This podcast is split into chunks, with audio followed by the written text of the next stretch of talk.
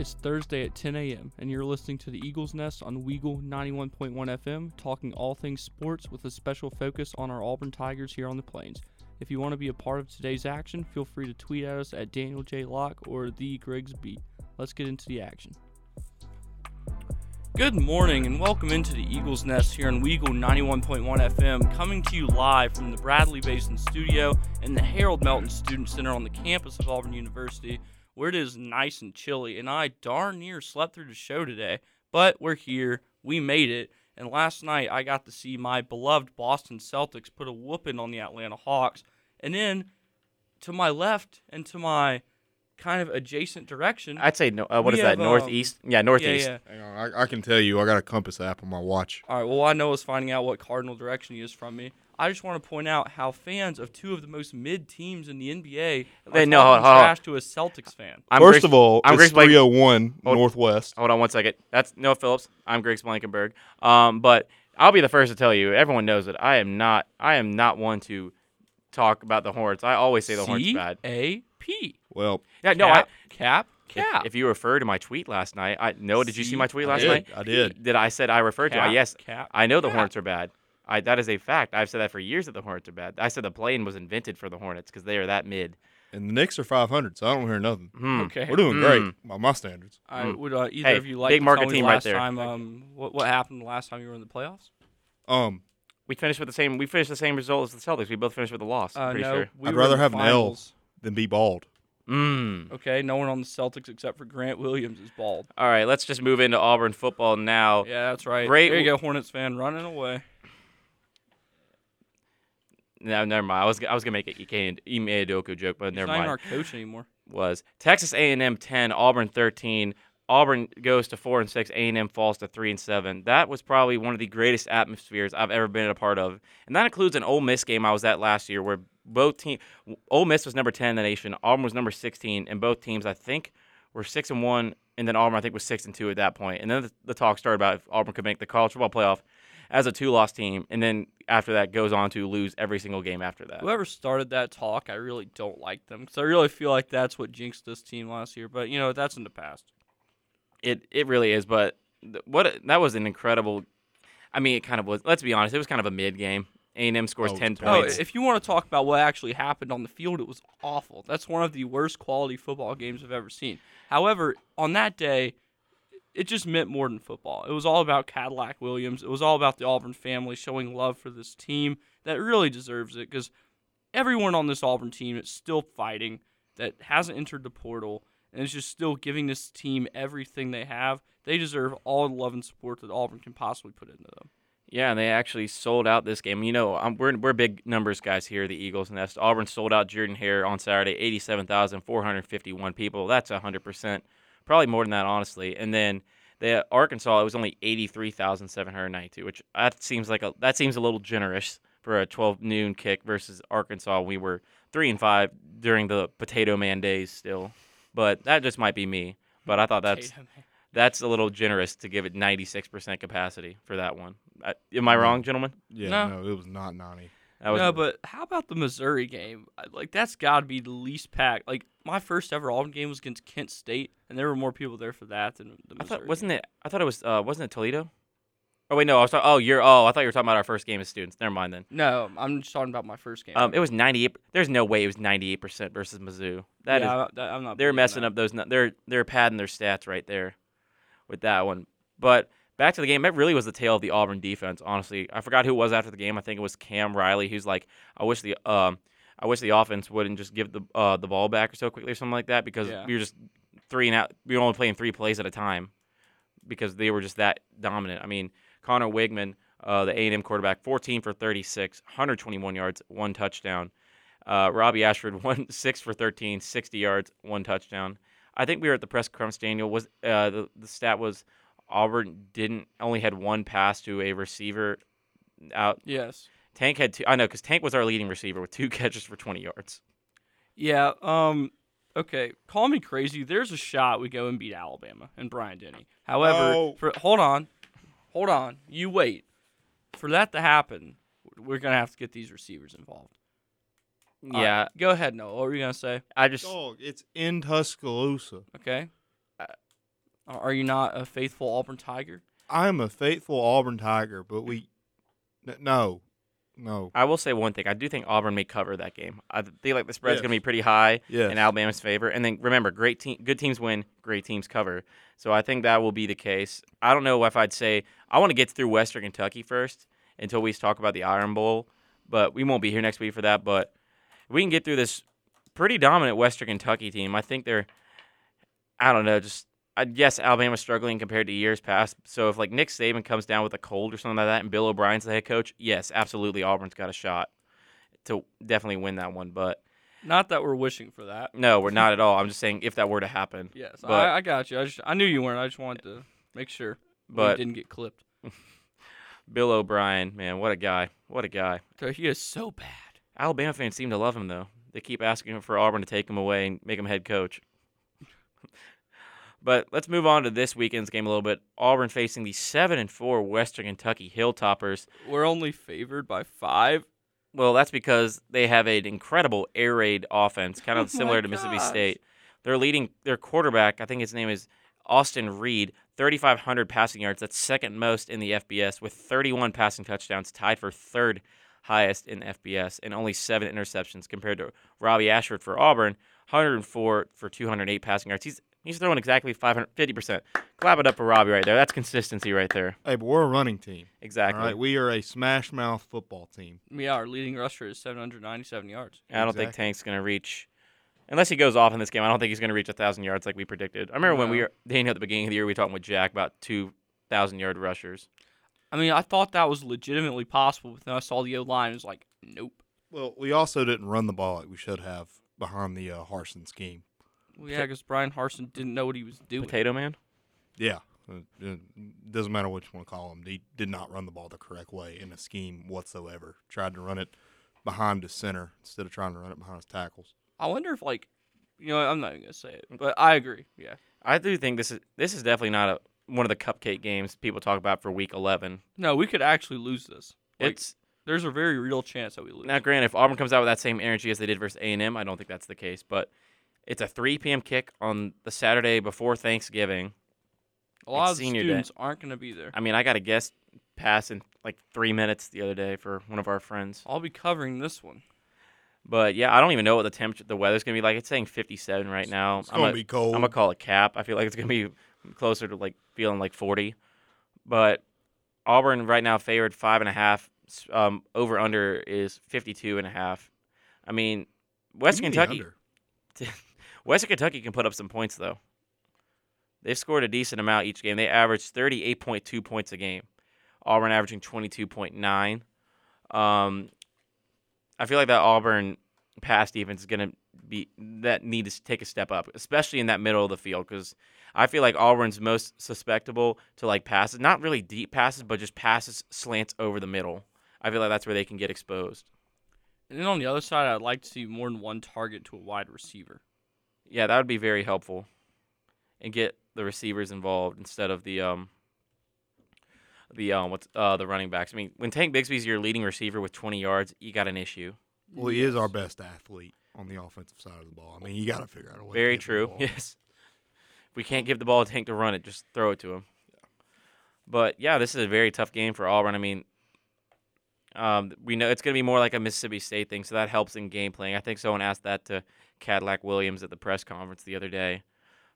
But yeah, I mean, this is an uh, Western Kentucky team that's going to go to a decent Group of Five bowl game. They're not going to get the uh, New Year's Six bowl bid for the Group of Five, but they're definitely going to be playing somewhere in late December. Yeah, they'll probably be down in Florida somewhere on one of those bowls. let's just call Auburn's rest of the season. It's the battle for Birmingham, the Yep. the road to No, Birmingham. no, no, no, no. Don't Oh, even say it. I We're will- going to the sugar. Okay. Mm, All right. mm. And we're gonna. Love our story after winning six games, going in Oh, ESPN to Tuscaloosa and coming out with a win. ESPN would print the money for the thirty for thirty. Oh my goodness. Exactly. Cadillac Williams. Mm, go Oh, crazy, Cadillac. That's put- a perfect title. And we're gonna thank Noah head. for coming on the Don't show today, but. I think that's gonna end Noah's time on the No. Eagles Nest for today. Noah, do you have any closing thought? I'm kidding. I have a test in 50 minutes. Hey, Dana, we know we talk a lot Shouldn't you about- studying then. Daniel, No. don't, Daniel. Shouldn't you be studying for that test of yours? No. All right, go ahead, Griggs. All right, we know we talk a lot about ticket prices on the show, correct? Uh, indeed, we do. And don't look at it now. I don't want you. I want you to guess what the ticket price is for this game. I mean, I've already seen Oh. it, Griggs. I've been on the page. It's- Ah, Yeah, I, I'll guess. I guess I'll no, yeah, okay. yeah. I'm gonna go fifty dollars. very wrong. How how wrong am I? Very Divide very that by high. 10. Am I hot or cold? You're very very cold. hot. Or cold, yeah. Wow. Sorry. Okay, Daniel. Uh, I'm gonna go twenty five. No, I literally told you the answer. It was five. Divide that your Five answer by dollars? 10. Mm-hmm. Man. That's a, that's a bargain. Yo, me. Whew. It's gonna be cold up in those upstairs though. But Hey, for 97 bucks, you can sit, or excuse me, 83 bucks, you can sit right behind the bench on the Auburn sideline, um, row one. is it gonna look empty in the student section on Saturday? Oh, Saturday? for sure. I feel like it, especially behind that scoreboard. I mean, I'll be there. Daniel will be covering it. I don't know. Yes. No, are you gonna be at that game? Yeah, I'll be there. I thought you said you weren't going to be. When did I say that? You said that the other day. You were like, I'm going to go and I'm going to just drive back to Arizona. Why? do- Why do you accuse me of lying on this show, Daniel? I'm glad you're going to be there. Don't get me wrong, but originally We- that was not your we plan. need all the Auburn family at that game. yeah, Exactly. Noah. We need the Auburn jungle. That's about Also, another thing. Why? Oh, God. What? Why did we just start like Cadillac Williams goes out and they play Welcome to the Jungle? Why haven't we been doing that at like every other game? I think it was like a 2004 Yes. thingy. I think it was like a throwback thingy. Yeah, I feel like it we get overused a lot, probably. Yeah, like but Missouri plays that stuff but the student section's the jungle. for basketball and other sports, not really for football. It's football I- kind of its own entity. What are we? Just the Auburn student section? For football, more or less, yeah, we don't really do anything with Aubie gets the crowd Well- hyped up. Welcome to the Auburn student section. And with that lovely note, we're going to go ahead and go to our first PSA break of the day. Stick with us. We've got some exciting stuff coming up next. This is the Eagles Nest with Daniel Locke and Griggs Blankenburg. Noah Phillips hanging out. Don't go anywhere. And welcome back into the Eagles Nest, everybody. I'm Griggs Blankenburg. Once again, hanging out with us is our co-host, always here with me, Daniel Locke, and joining us is Noah Phillips, co-host of WWEGL and Smooth Operators here at Weagle 91.1 FM. We talked about Auburn football in the last segment, but now it's time to just talk about college football in the general. I kind of want to talk about WWE since Noah and I missed a show last night. I'm just playing college football. Let's go. WWEGL, great show though. Uh, Thanks, tune sir. in if you feel so inclined, and Smooth Operators if you feel so inclined as well. Very good shows indeed. But Football. we would be remiss if we didn't get started oh no! Don't pointing out don't do it. this very very good college football game that is happening at 2:30 p.m. on the Big Ten Network. As the number 11 Penn State Nittany Lions, your Ike Griggs, boo, will be traveling over to beautiful SHI Stadium in Piscataway, New Jersey, for a contest with the severely underrated Rutgers Scarlet Knights. ESPN hates Rutgers. They're giving them a, let's see, oh wow, they're only giving them an eight percent chance of winning. Excuse me, which is just absolutely criminal for this very good team. Penn State's a 19 point favorite.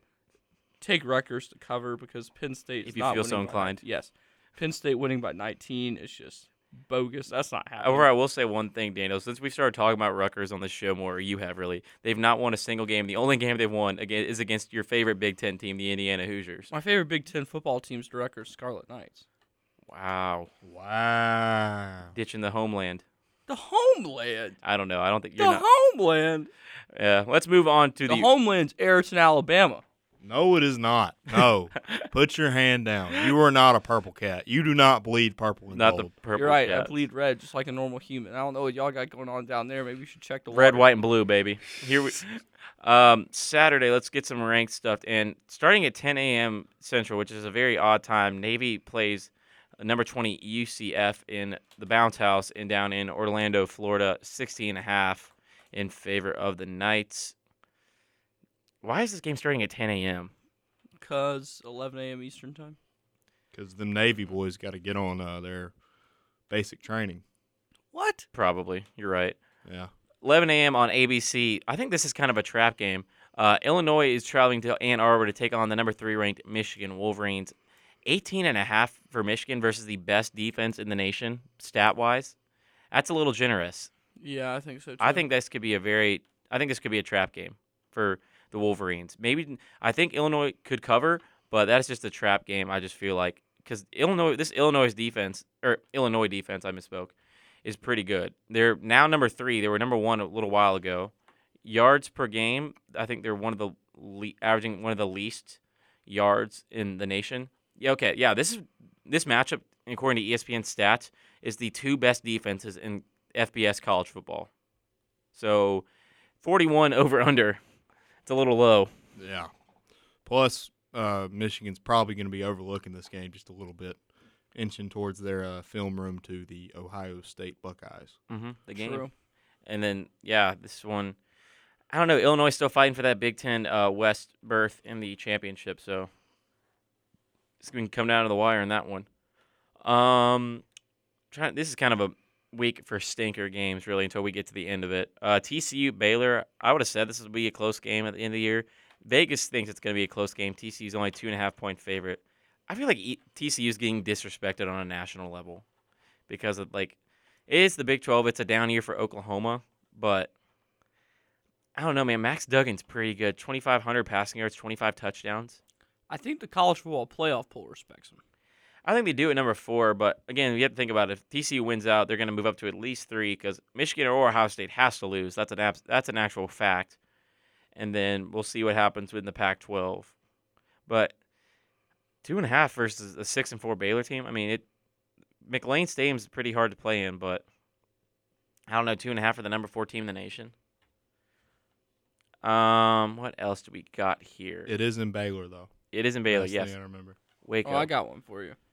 All right. At 1:30 p.m. on NBC slash Peacock, the Boston College Eagles are going to be traveling over to South Bend, Indiana, to take on the number 18 Notre Dame Fighting Irish, and I think this could be good. I think this is a trap game for the Irish.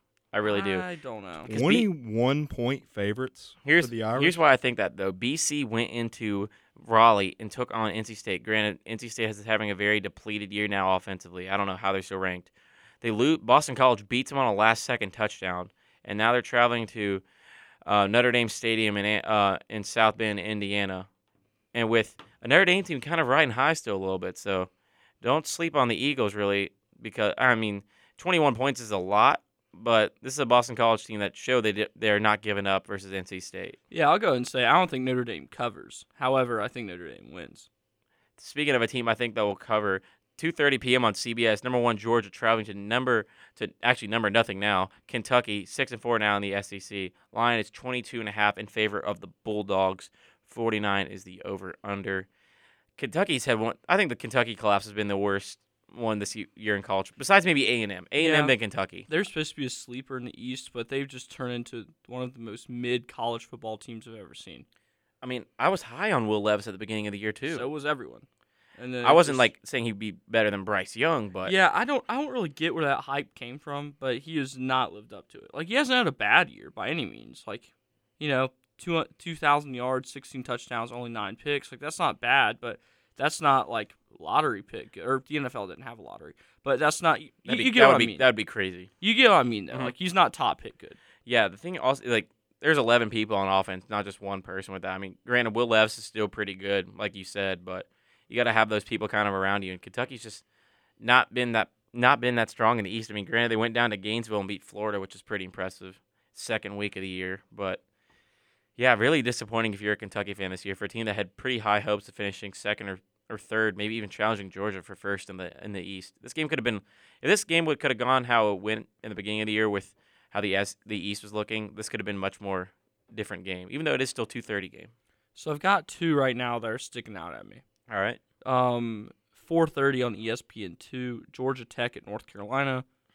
The number 13 ranked North Carolina Tar Heels, mind me. Mm-hmm. Um, North Carolina is a 21 point favorite, and the over under is 63. And that's just kind of where they pick these numbers. I'm not really sure. Well, Carolina's defense is abysmal, but their That's offense can score. But here's the thing I'll say about UNC: Drake Maye is playing, having one of the best seasons in college football. Yes. I don't. Brandon Walker, I don't agree with him on a lot of stuff, but I do agree with one thing. If he was wearing a different jersey that was not a North Carolina jersey for football, I think he'd be getting looked at a little bit more for this Heisman race. He's third in the in the FBS in passing yards with thir- at 3,400, tied for first in touchdowns with uh, 34, tied for first, and then fourth in the nation with a QBR of 88.5. Granted, I will say they do play in the Coastal Division, but that's they're just not very good. But he is Carolina's leading passer and rusher, and he's keeping the Maye name alive with his brother Luke, the North Carolina basketball legend, up in Chapel Hill, and he went to high school like five minutes from. He went to the high school I was zoned for that I didn't go to, so I never got to see him play in high school. But this kid is really good. He was originally committed to Alabama, then decides to go to UNC. So I guess kind of kind of glad he didn't go to Alabama now. Who wants to go to Bama? I What are don't you know. gonna get there? That's a good question. But anyway, This could be a trap game though. I 21 and a half is a lot, and Georgia Tech's shown to be scrappy this year. I mean, they got nothing to lose for, which is the most dangerous teams you can play. exactly. Speaking of teams with nothing to lose, number five Tennessee Volunteers, who have a lot to lose, are going over to South Carolina to take on the A Gamecocks. lot to lose. So I could see this being a trap game. Or I can a trap game be a road game? Because a lot of times you think like you're at home, you get lazy, but I think a trap game can be a road game. I mean, it can. Speaking from experience, Williams Brice, Willie B, for a night game, it is pretty pretty crazy. I mean, I was there for the Auburn USC game last year, but this Tennessee team, they going into the playoffs, they need a lot of things to go their way. But think about it, they now have to show that they're one of the best teams by absolutely blowing out uh, South Carolina out of the water, and then same with Vanderbilt next week because these aren't two tough opponents they got to play. So they have to show their might in these next couple games. They probably have to cover the spread, I think, to But- show that they're worthy. I could see South Carolina pulling this upset. I really can. South Carolina's just been weird this year, man. Like they lose to Arkansas, they lose to Georgia, they play they beat Kentucky when they're still good, they beat A and M, but then they lose to Missouri at home. Yeah, you just Spencer Rattler's just very up and down. and then they get beat down in Florida to 38 to 6. And then I I don't know. I think they got two South Carolina's got two tough games. South Carolina probably has the two hardest games remaining on their schedule at with Tennessee at home and then going to Clemson. I would agree. But Speaking of Clemson, Beamer ball, baby. What? Another team on upset watch is the Clemson, Clemson Tigers, as they take on Mario Cristobal and the Miami Hurricanes. Miami needs one more game Mi- to get in the bowl. They need one more, and Clemson, you know, they got South Carolina next week. Like you just said, and that's a big rivalry for them. I think they could potentially overlook this game, and Mario Cristobal could uh, secure his job for a little bit longer with the bowl. He's not he's not getting fired this year. No, No, who does Miami play next? They Uh, play FSU, right? Yeah, Uh, that'd be Florida, right? I thought it was FSU. no, they already played FSU. Oh yeah, it is uh, Florida. We- FSU's playing Florida. We play Clemson and then Pitt. Okay. Oh, I Uh, thought not me, not we, Miami. My bad. Yeah, no, we lost. We uh, Miami lost to Florida State, forty-five to three.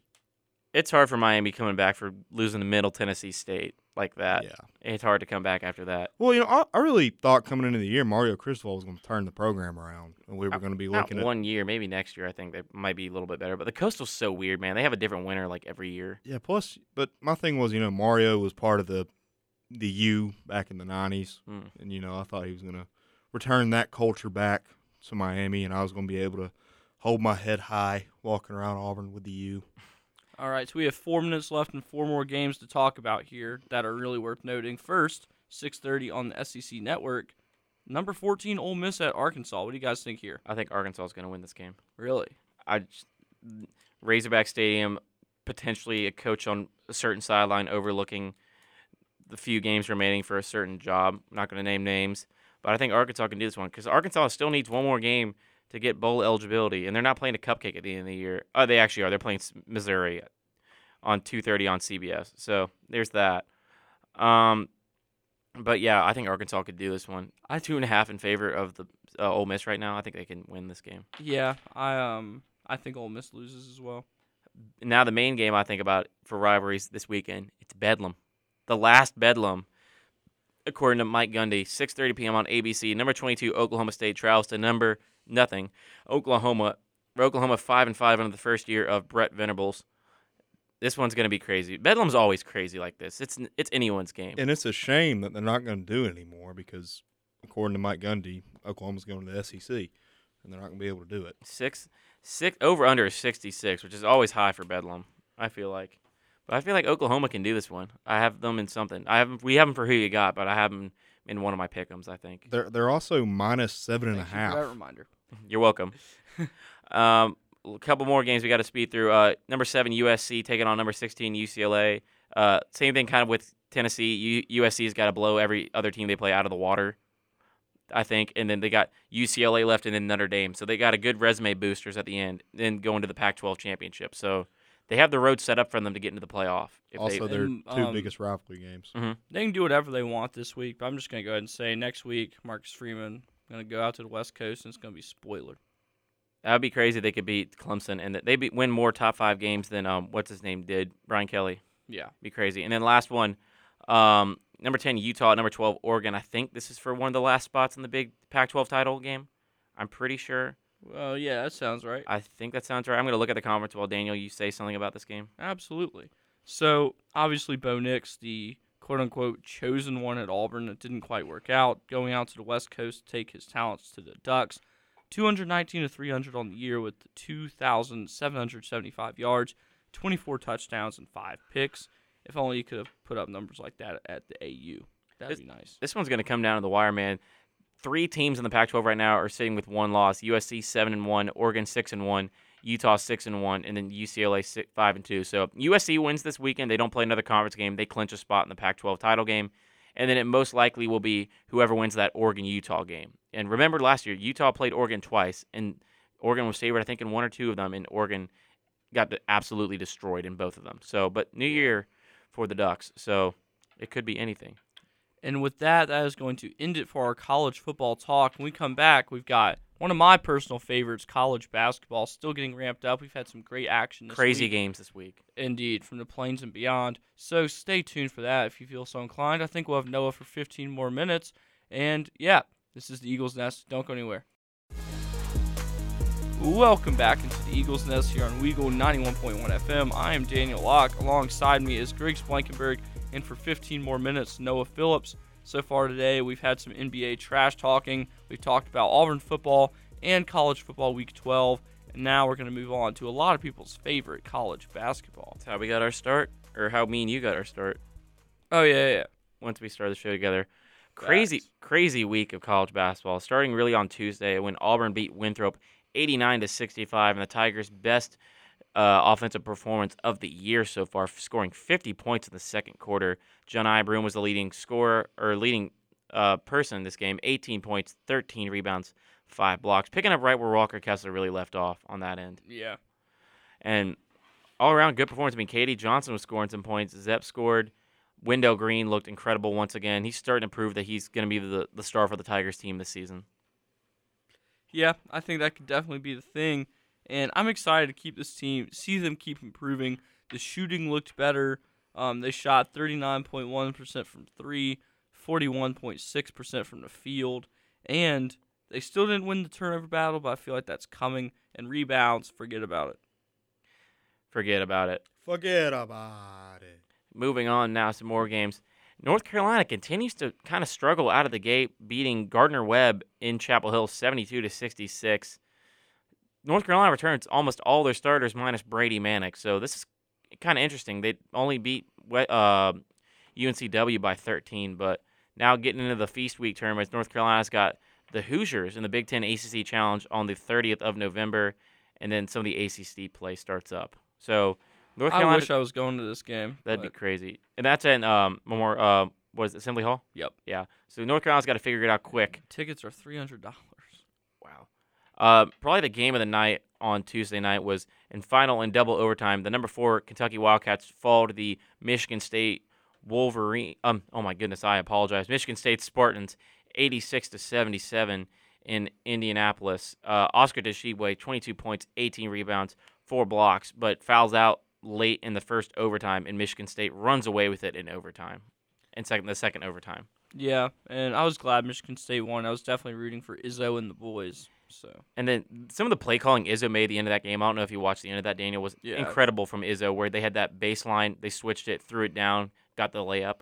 Incredible. which was gutsy, but it got the job It done. got the job done. Speaking of another game, I was very happy with the results on. Uh, Kansas, number six, reigning national champions, defeat the number seven ranked Duke Blue Devils, handing Jon Scheyer his first loss as Duke's head coach. Um, what a game, really, for on the defensive side for Kansas. They were drawing charges all night, getting tons of blocks. I think they had at least double digit blocks. Uh, yes, they had 13 blocks. My goodness, four of them came. Um, they had seven blocks off the bench too. So this Jayhawks team is picking up right where they left off, Daniel. they look really good. And this game was awesome. I love Kansas. Really don't like Duke. So getting to see the Jayhawks pull out this dub was truly awesome. And my take of last season during the March Madness special was saying Bill Self is the most overrated head coach in college basketball. Continues to uh, nip me in the butt. I'm gonna put together a blooper reel for both of us because we've both said some pretty funny things on here. Yeah, people should definitely not listen back to our NFL preview. Very, very cold. If they feel so inclined not to, Don't don't feel inclined to, please. Um, that kind of goes against saying uh, if you feel so inclined. kind of a shocker, really, on um, my, uh, Tuesday night. UNLV defeats Dayton, sixty to fifty-two. Hey, that's Noah's squad. Hey, that's where I almost went to school. One of the best squads in the '80s and '90s. UNLV takes down the Dayton Flyers, who have been around this spot, a good team, being a really consistent good team for the past, like I'd say, 10, 15 years. Defeats them in, I think, Vegas. So nice to see them putting up some points. Yeah, I mean they're running rebels, man. They can play basketball. And then last night, the Gonzaga Bulldogs go into Austin, Texas, and get absolutely destroyed by the number 11 ranked Texas Longhorns, 93 to 74, beating them by 19 points. Drew Timme, 18 points, nine rebounds. But it's crazy this Gonzaga team when they play teams that don't have a 2,000 admitted students. Yeah, um, exactly. So they had to go into a really hostile environment and play a very good Texas team, and look what happened. Shout out to Texas too for really building that environment up down there in Austin. You know they've done a great job of um, building up their basketball program and doing stuff like that. Um, Auburn's opponent for Friday night, uh, Houston, uh, Texas Southern, falls to the Houston Cougars, 83 to 48. Yikes! But it's still Auburn's still gonna it's still gonna be a good game. I hope. We gotta watch out for Zyterius Mortal though. Mm-hmm. Um, looking at other games from last night, Tennessee beats Florida Gulf Coast. Michigan beats Pittsburgh. Any top top 25 games tonight? Um, Texas A&M takes on Murray State. Murray State loses basically their entire team from last year, going to LSU now with uh, Matt McMahon. Hey, we have one really good game here that we completely skipped over. Last night, Yes. I was only looking at the top 25. Well, this is good, I promise. Canisius hosted Cleveland State and beat them 58-57 in overtime. That's Who? crazy. Where's Kniff? Uh, what is that other school from? Um, let's Not see. Cleveland State, the other one. Yeah, I feel you. Canisius Golden Griffins. What a name. The Canisius Golden Griffins play in. Uh, they're in the MAC. They're in the MAC. They Oh wait, just- no, no, no. was The about. MAAC. I was about to say, I'm like, I've never heard Oh, of them on you, MAC. You guys talk. I'll, I'll, t- I'll t- uh, chime in. Um, I got something. I would just like to say who? Yeah, yeah, yeah. yeah y'all talk. I'll tell you. in a Um. TCU plays UNM Monroe tonight. TCU kind of struggled out the gate really a lot, already two and one on the Okay, year. all right, we're ready. We're ready. All right, let's hear it. So this is awesome. Just hear all this out. The Canisius Golden Griffins men's basketball team, or the Griffs, represent Canisius College in Buffalo, New York. Canisius is a member of the Metro Atlantic Athletic Conference and play their home games at the Koessler Center. Their head coach is Reggie Witherspoon. And guess what their mascot's named? Peter Griffin. Like Peter Griffin. Calling a three. I've seen that. I've Oh, watched that clip because someone, I think our good friend Adam Cole, who was on the show last week, tweeted out when Auburn's basketball game, Peter Griffin voice corner three once Auburn started shooting well on Tuesday night. And I've watched that clip of Peter Griffin shooting corner three like three or four times. Um, other games tonight, Michigan taking on Arizona State, taking on former Auburn player Devan Cambridge, who we found out breaking news last semester he was transferring on the. That was that was an Eagles Nest exclusive, Daniel. Yeah, Good we were probably some of the first people to talk about that. So incredible that. And then Friday, again, we talked about it. Auburn faces Texas Southern in basketball. That'll be at Neville Arena, 7 p.m. on ESPN Plus slash SEC Network Plus. If you're not at the Nev on Friday night, what are you doing? This be this would be one of the best games to get in, I think, Daniel, because with ticket prices and students going home. And then also an interesting game, I think. The number 12 ranked Indiana Hoosiers take on the Xavier Musketeers out of the Big East on Friday night. A lot of hyped up talk going into Mike Woodson's squad this year. So I think that could be a really interesting game, especially since Xavier is one of the better group of five teams. You know how we've kind of been following Rutgers this football season? What? Uh, I just put Canisius on my uh, favorite teams list on ESPN, so we're going to check up on them every Thursday morning. Are they still going to be a program? Did, yes. are, are they D1? yes. Wow. Okay, so they They're will. in the Metro Atlantic or whatever. Um, traveling on now to Vegas, the number 16 ranked Virginia um, Cavaliers take on the number five ranked Baylor Bears. First game for Virginia back since that awful tragedy that occurred on, I believe, Sunday night, where three Virginia football players were shot and killed, a few others injured. Indiana or Virginia already canceled one basketball game on I think Tuesday night, and then they canceled their football game this Saturday against Coastal Carolina. So our thoughts and prayers to the entire Virginia community. But I think like they're going to be playing for a lot in this game, and like, Yeah. they're playing a very good Baylor team. So this could be a very very good game to watch. I agree, and this is just one of those where it's like you know the whole um, Cavalier fan base is going to be tuned in, and they're going to be hyped up to play for them and for their teammates, or not teammates directly, but you know student athletes. So I'm I'm excited, and I think everyone's going to be rooting for the Cavs in this one. Yeah, I don't cheer for Virginia often, but I'm gonna cheer for them tonight. I feel like they they're playing for more Yeah. than themselves in this one. Um, Delaware playing Duke. I think Duke's gonna destroy them after losing to Kansas. Hey, never count out the alma mater of the 46th president of the United States, Joseph R. Biden, Is his middle name actually R? How R? do you know that? because I read. Not saying you. we don't. got a reader. Nerd. Nerd. Um, other I'm not really. Uh, Jacksonville State's playing Alabama, so Al- Alabama Junior is playing Alabama tonight. I think that's is that the right joke? Is that did I Yes. get that correct? No, okay. but last year, um, J.D. Davison scored zero points against Jacksonville State, and Alabama beat him by like less than five. yeah, where who J.D. Davison also scored against zero points too. Auburn That is correct. and the Atlanta Hawks last night because he's He's on the actually not. Celtics He's not in the some G reason. League. Uh, we've had a lot of injuries at the guard position, Ah. so he got called. up. I I dislike it more than anyone, but Hmm. You know what's funny about that? what? What? Me and JD Davison played in this played the same division of Alabama State basketball. Two A. We were two wins away from having to play his team in the state championship. You would have been the J.D. Davison stopper. exactly. I would have just got out there and just like fouled out. You know them. Your tweet last year was so funny when someone was saying like, "Oh, he went from playing two A basketball to the SEC, cut him some slack." And you're like, "I play two A basketball too. It's not that It- different." I was like, "Yes, sir."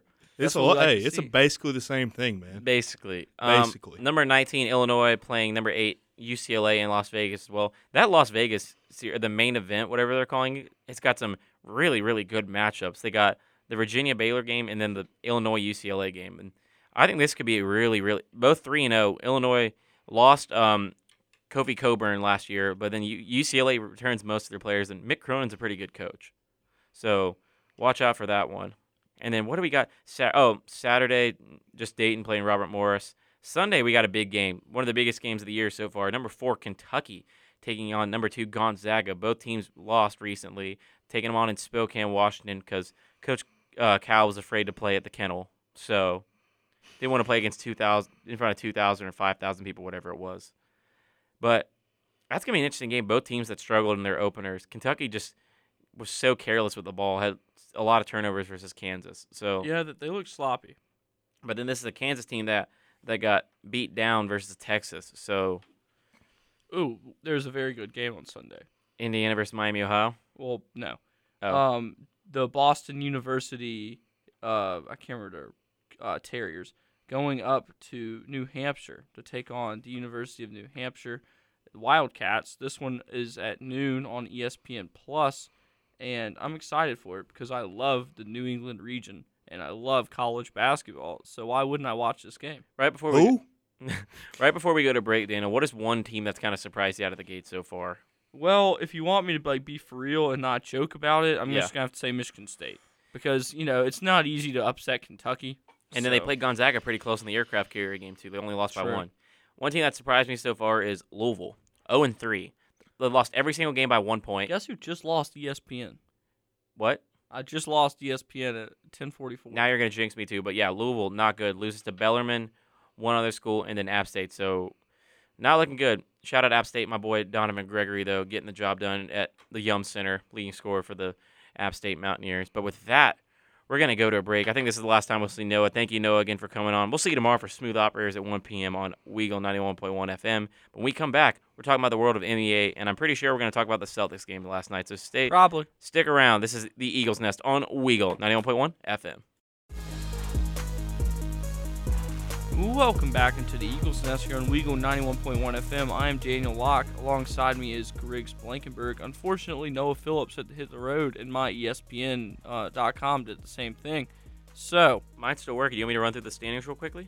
uh, I'll just pull it up. But yeah, go for it. Number one, let's get it started now. We'll talk about them in a second. But first place in the Eastern Conference is the Boston Celtics. They're on an eight-game winning streak. Nine in their last ten, they are nine and one. Beat the Hawks last night. Daniel's there. First ever win. You've seen them win in t- person, Daniel. Yeah. The streak is over. Yes, finally. Uh, second place is the Milwaukee Bucks at 11 and three, a half game behind the Celtics. Played one less game than the Celtics so far. Uh, third and fourth are the Hawks and the Cavs. Fifth is the Raptors. Sixth, Pacers, now getting in the play-in tournament. Wizards at seven, Knicks at eight, 76ers nine, Heat ten, and then Bulls, Nets, Magic, Hornets, and Pistons round out the bottom five teams. This has been one of the most fun NBA seasons so far that I've experienced, and I'm not just saying that because my team's good.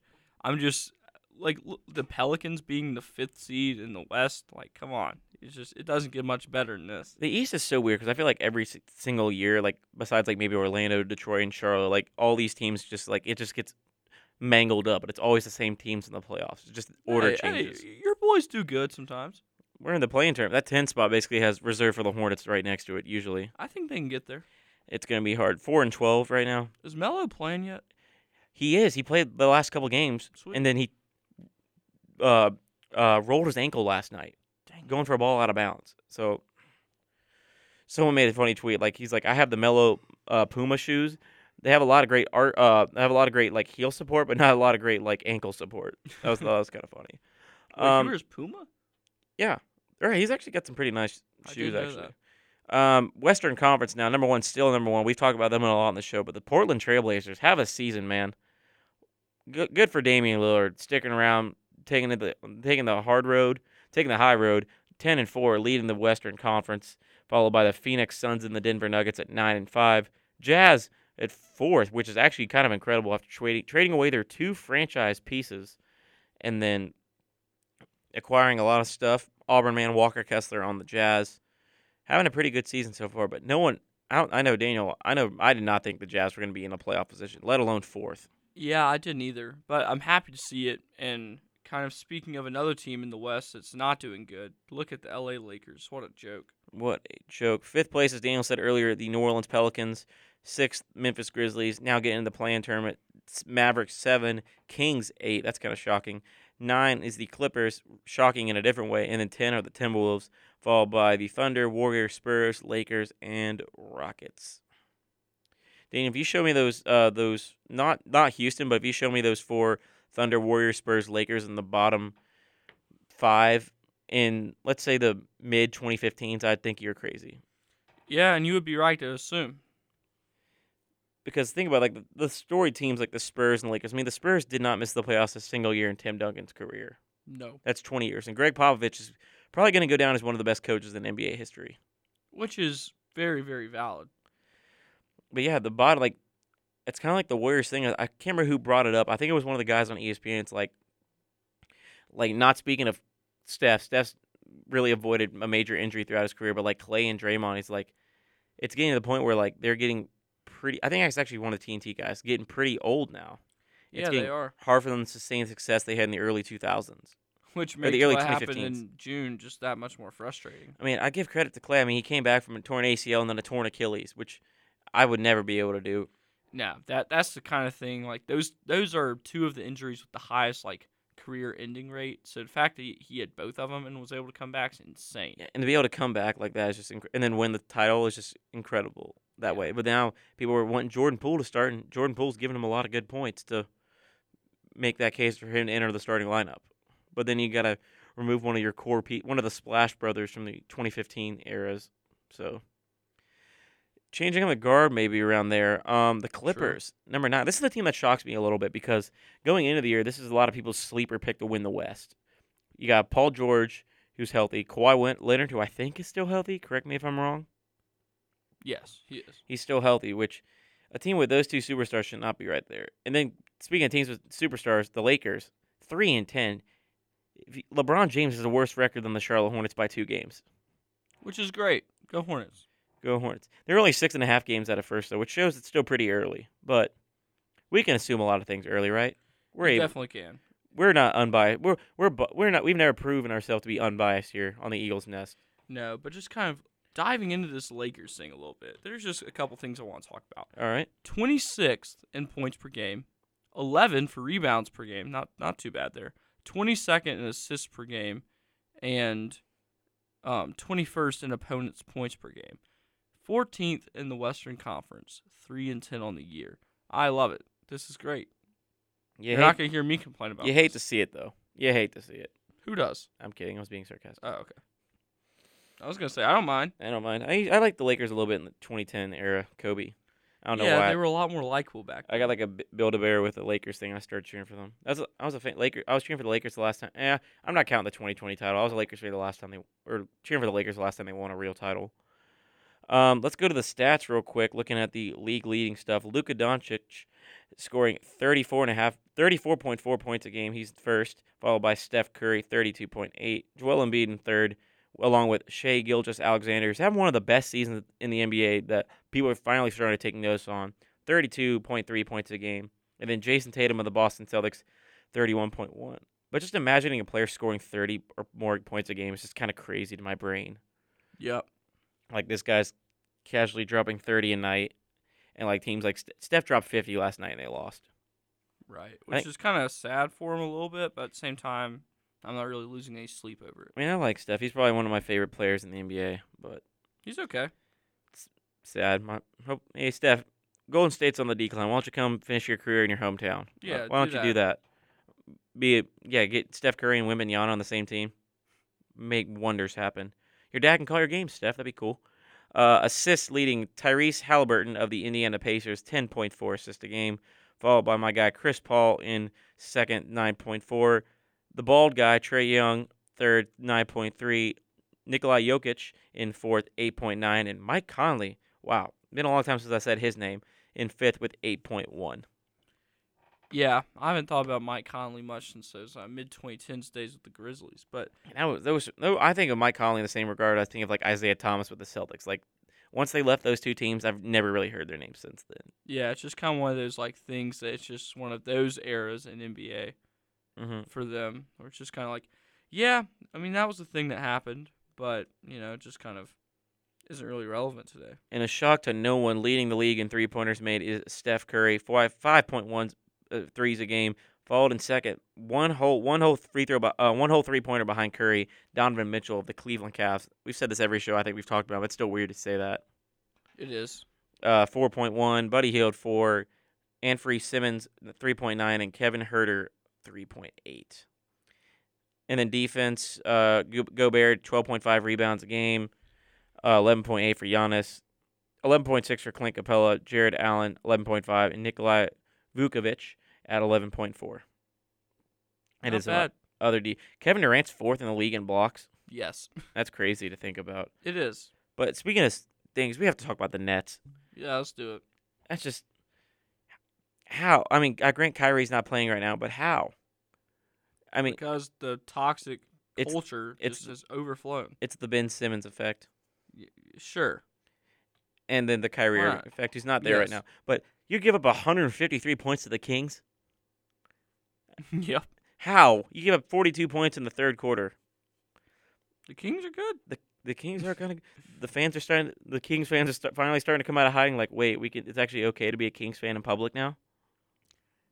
I just that's one of those teams where it's like I know you and your roommate Ethan, who's also a member of Weagle, was talking about that the other day. He talked to me about it. It's just you don't really see their fans ever. no. Um, when you, I can think of one time in the last two years where I've watched a King Kings game is because the Celtics were in town, and there was a lot of green in those stands, and I didn't see much purple or black. I mean, I will say something about Sacramento. Like, I do see their jerseys sometimes, mainly just because some of the like, the Kentucky fans will have like Yeah. the De'Aaron Fox jersey or whatnot. But I just the NBA has been weird this year. It's not how it usually is at the top, and which is good. You like to see change a lot of times. Like that's why I like the NBA NFL a lot because it's never really the same couple teams yeah. I at the agree. top. And the East is usually the same at the top this year, but the West is just so jumbled up. If you show me those top three in the Western Conference in like 2012, I think you'd be showing me a 2K simulation. Right. Just, it's a good time for basketball right now, college and pro. Like it's NFL and college football is winding down with to the point where now I'll actually start paying attention to college or to basketball. Granted, the Hornets are absolutely terrible. And but- maybe this is just because the teams I like in basketball are good and the teams I like in football are not. But I'm just really basketball's been such a nice breath of fresh air. Auburn's Auburn basketball and then Manchester United has been my breath of fresh air really because my my pro teams are struggling a little bit. But hey, like half of them are good, half of them are bad. hey, but those black jerseys last Thursday night looked pretty sick. The the Panthers. oh, Panthers. Yeah, they look good. And we won that game actually. I can't believe it. It's like we're trying to get the eighth pick. but yeah, that is going to do it for our NBA talk. A little early, but when we come back, it's time for everyone's favorite here on the Eagles Nest, the NFL. NFL is king. When we return from our PSA break, we got the second hour show. Don't miss it. You're listening to the Eagles Nest on Weagle 91.1 FM. Welcome back into the Eagles Nest here on Weagle 91.1 FM. I am Daniel Locke. Alongside me is Griggs Blankenburg. In a minute, he had to run to run an errand real quick. He'll be right back. This kind of feels like fall of 2021 again, just me on the Eagles Nest, but not for long. So we're going to get into the NFL, the National Football League, where both Griggs and I's teams are kind of struggling. And yeah, not a good year for the Saints, not a good year for the Panthers to this point. But we'll see if that kind of changes or stays the same. I highly doubt it's going to change. But we're just going to run through some standings here. Starting in the AFC, in the AFC East, the Miami Dolphins lead the way with a 7 and 3 record.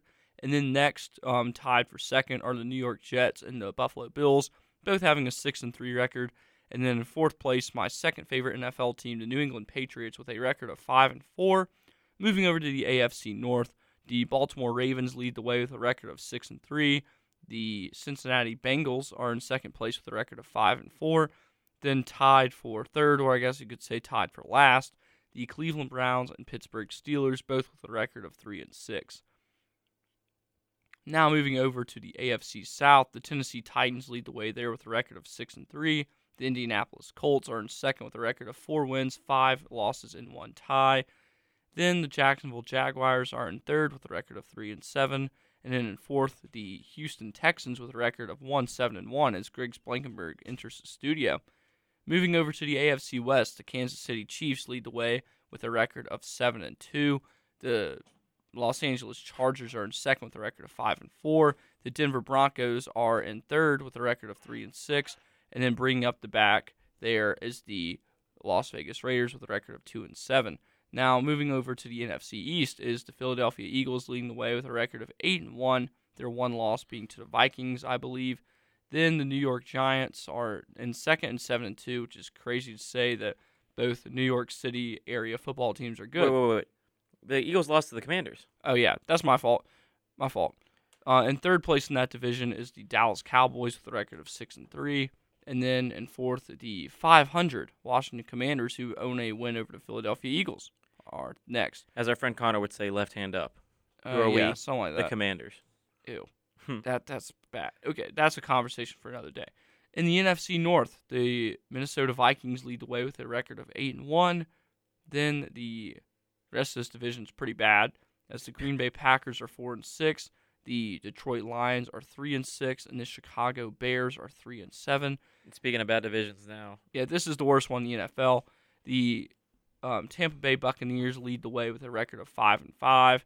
The Atlanta Falcons are next, four and six. Then the New Orleans Saints and Carolina Panthers are bringing up the back with records of three and seven. The Panthers possessing the tiebreaker. Then the last division. This one has been a surprise to say the least this year. The Seattle Seahawks are six and four, first place. Second place, um, San Francisco 49ers, five and four. Third place, uh, Arizona Cardinals, four and six, and fourth place, LA Rams, three and six. yeah. Um, looking back now a little bit, the AFC, everything's kind of really coming into place except the AFC East, which is pretty weird. Our two picks to win the AFC East are now in third and fourth. So True. who would have thought the Miami Dolphins, unbelievable, And then going down the list more, I mean, some of these divisions seem pretty much wrapped up. Like the AFC South, six and three, and then the Jeff Saturday led Indianapolis Colts. Which shout out to Jeff Saturday, he got so much slack in the media, and then comes out and beats the Raiders. Credit to him on that one. Um, and then the, every, the division everyone thought would be the most competitive would be the AFC West. Turns out it's just hey, the Chiefs are still pretty good. Yeah, so I'm going to fly through some of the Week 10 scores, and we'll get into Week 11. On Thursday Night Football, Griggs Carolina Panthers knocked off the Atlanta Falcons Keep 25 pounding, to baby. 15. Moving on to Sunday, the Buccaneers beat the Seahawks 21-16 over in Munich, Germany. The Vikings topped the Buffalo Bills 33-30. My Saints lost to the Pittsburgh Steelers 20 to 10. The Lions beat the Bears 31 to 30. The Broncos were not able to beat the Titans. They lost 17 to 10. The Dolphins beat the Browns 39-17. The Chiefs beat the Jaguars 27-17. The Giants beat the Texans 24-16. Ooh, five more. The Colts beat the Raiders 25-20. The Packers were able to upset the Cowboys 31-28. The Cardinals really did a good job against the Rams 27-17. The Niners beat the Chargers 22-16. And to round off the week on Monday Night Football, the Washington Commanders had that very impressive late game win over the Philadelphia Eagles. The haters can't stand us. Left hand up. Who are we? The Commanders. I am going to politely ask you to never say that on this show ever again. Just- All right. That's that was just a surprise. I mean, the Commanders the last couple years, it's, there's been only one undefeated team left in the NFL. The Commanders might own the state of Pennsylvania because they beat the Steelers in 2020, which that Steelers team was the worst 11 and 0 team of all time. Yes. That was a unbelievable. And then the Eagles have kind of gotten away easy this year. I mean, the only really hard team I'd say they've played and beaten so far, the Vikings. I'd say Mhm. that's it. Correct me if I'm wrong, but not had to prove themselves too too too much. Now once they get into the heart of their NFC Beast schedule, might change a little bit. Yeah. Moving on now to this week, however, tonight, 7:15 on Prime Video, the Titans travel to Lambeau Field to take on the Green Bay Packers, minus three in points in favor of the Green Bay Packers. I could see the Packers winning again. I could too. If Derrick Henry can't get up and running for the Titans, it could be a hard day because they're not letting they're not letting Tannehill throw, and they're definitely not letting Malik Willis throw right now. Yeah. So it all comes down to that rush defense. Um, Sunday, the 20th of November, the Bears take on the Falcons Falcons at Mercedes-Benz Stadium, Atlanta, Georgia. Falcons are a three-point favorite in this one. Justin Fields quietly has been improving a lot since last season now.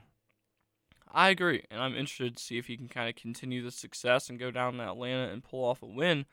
Also on Sunday at noon, the Los Angeles Rams traveling over to the Big Easy to take on the New Orleans Saints. I was thinking about going to this game before I realized that driving five hours for the Saints is just not worth my time, so I'm not going. I drive six or seven hours every time I want to see the Panthers. Kind of. Technically, I only drive 30 minutes once I get to North Carolina. Okay, yeah, that. But technically, I have to travel seven hours to get there now. I mean, I see what you're saying. However, I don't think I necessarily agree. It's both the same product on the field right now. Would you? Would, would you? that I'll agree? agree with. Yes. Um, Eagles Colts at 12 on CBS. Um, I think this Eagles are the Eagles are going to come for revenge for, for that Monday night loss. Yeah, the Eagles are gonna win. Um, Panthers Ravens this Sunday at 12 p.m. on Fox in uh, Baltimore. Ravens are a 13 point favorite. I think that's the largest spread of the week. And I am correct. It's the largest spread of the week by I think around five points. Jeez. Yeah, Panthers aren't good. Lamar Jackson, very good. Um, in a game that could potentially have three to six feet of snow and a potential for a thunder snow, the Browns are taking on the Buffalo Bills in Orchard Park, New York, at 12 p.m. on CBS. Over, line is set at Buffalo minus eight, and the over under is 42, which we I think we could see a significant drop in that if the forecast keeps up. Yeah, that's something. I The thunder snow, man. Gosh, I can't even There's a reason my favorite NFL team plays inside. Like that's yeah. Three to six feet after the wind thing they had to deal with. You remember that game? yes. That was unbelievable. I watched like the whole thing, and I had Josh Allen as as my quarterback, which pained me to watch. Oh, wait, no, I was playing against Josh Allen, and the, he threw like three passes. It was enough to beat me. And I was very sad because I missed the playoffs because of that game. But yeah, that could be a really interesting one. I mean, I think this is the last week without Deshaun Watson. I think he's already practicing with the team. I think now, so could be interesting down the stretch in that term. Yeah, um, I'm interested to see how big of an impact that makes. Uh, Lions Giants, 12 p.m. on Fox. Giants three point favorite. Yeah, I'm going. For I think Giants. only three points at home. Really? Yeah, the, the Giants to cover is easy money if you're so inclined. Yeah. Um, Commanders Texans. You. Um, I'll take the Commanders. Yeah, me too. Oh, this is a terrible game. 305. Why is this the prime time? One of the prime games. Raiders versus Broncos Jesus. in Denver. Minus three in favor of Denver. 40. How many primetime games is that for the Broncos this year? This has got to be like Aaron, five. I won't call like the midday games prime time or like the 305 games, but if you count them, it's got to be almost all of them, I think. Man, the Raiders are continuing to just. I think in our Super Bowl preview, I said the Chiefs would win that division, but I'm like, watch out for the Raiders because I'm like, after all the stuff Derek Carr went through last year, made the playoffs and all that stuff, I'm like, you got to be kidding me. You have a better receiving corps this year, and now Yeah. I don't, Josh McDaniels should. This is the this is the bowl for which head coach is going to be fired first. Nathaniel Hackett or Josh McDaniels. But Josh McDaniels would just walk right back into New England. I think I think so too. Three offensive coordinators never been done before. I think Ethan would cry. Probably. Uh, Cowboys Vikings this is one of our who you got games later on. This one could be very very interesting. Dallas is the favorite on the road in Minneapolis against the best team in the NFC record wise right now. Yeah, I'm not taking that. What the, what does Vegas know that we don't? Granted, it's not the new nightmare Kirk Cousins, but I, giving Dallas a point and a half on the road, Yeah. I don't see where they where they take that from. Especially after they just went into Buffalo and beat the Bills. Yeah, that's bad. That might be a, if you feel so inclined game for me. Yeah. Um, Bengals Steelers. Um, minus four in favor of the Bengals. I mean, I'm gonna have to take the Bengals. I guess. I mean, Steelers are abysmal. Yeah. Bengals. Um, one of our also who you got games, probably one of the better games this week. Chiefs versus Chargers in SoFi Stadium in Inglewood, California. Chiefs are a six point favorite. Um, Chiefs, we've already said this on the show, still pretty good, I'd say. Uh, Tyreek Hill leaving didn't affect them too too too much, but I don't know. I think the Justin Herbert hype's still a little bit too much, and they are dealing with so many injuries. So I think everyone could see which way I'm leaning on that one. Yeah, I'm the same way. And then finally, one of our also who you got games, 7:15 on ESPN Monday Night Football. The 49ers are taking on the Cardinals in Estadio Azteca in Mexico City, one of the coolest stadiums in all the world.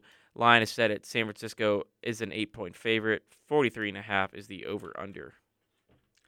Which is a little much, I think. Um, I think the Niners win. I don't think by eight though. I agree with that. It's one of our who you got games. Well, so we got that done now. No, you're good. You're fine. But the thing I want to bring up also is what? None. none. Uh, Colt McCoy won a game for the Cardinals.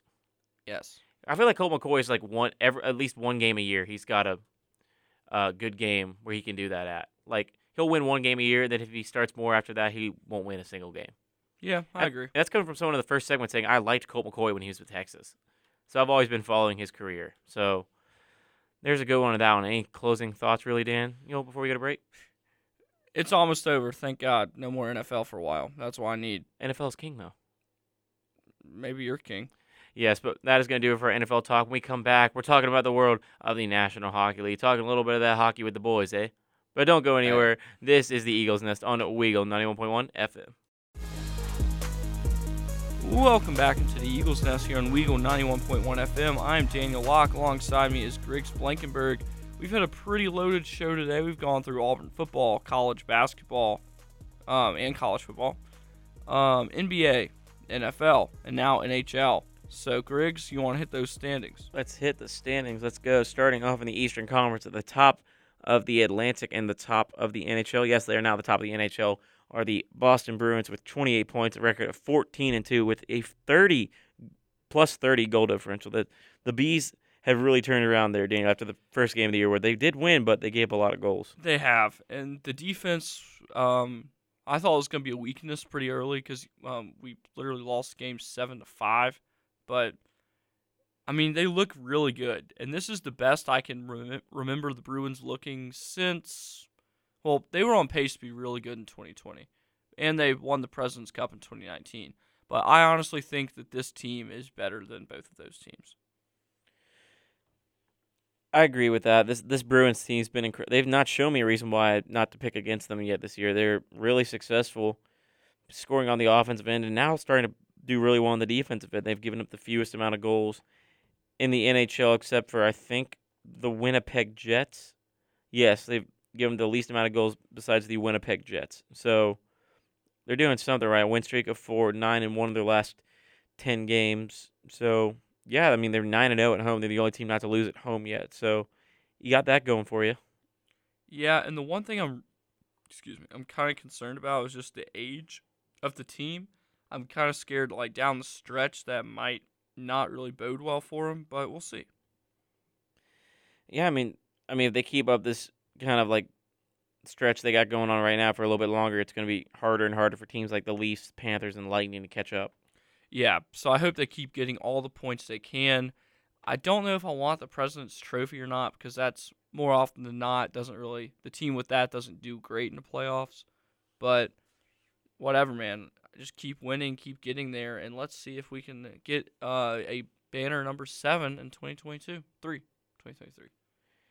Indeed. Uh, I already said it kind of, but the Leafs are in second, Panthers third, Lightning fourth, and then the Red Wings are in fifth there, and the Canadiens are pr- playing pretty decent this year. At the bottom of that division, though, are the Sabres and the Senators, which, again, the Sabres still continue to shock me with some of the big names they have in their team. They're that far down.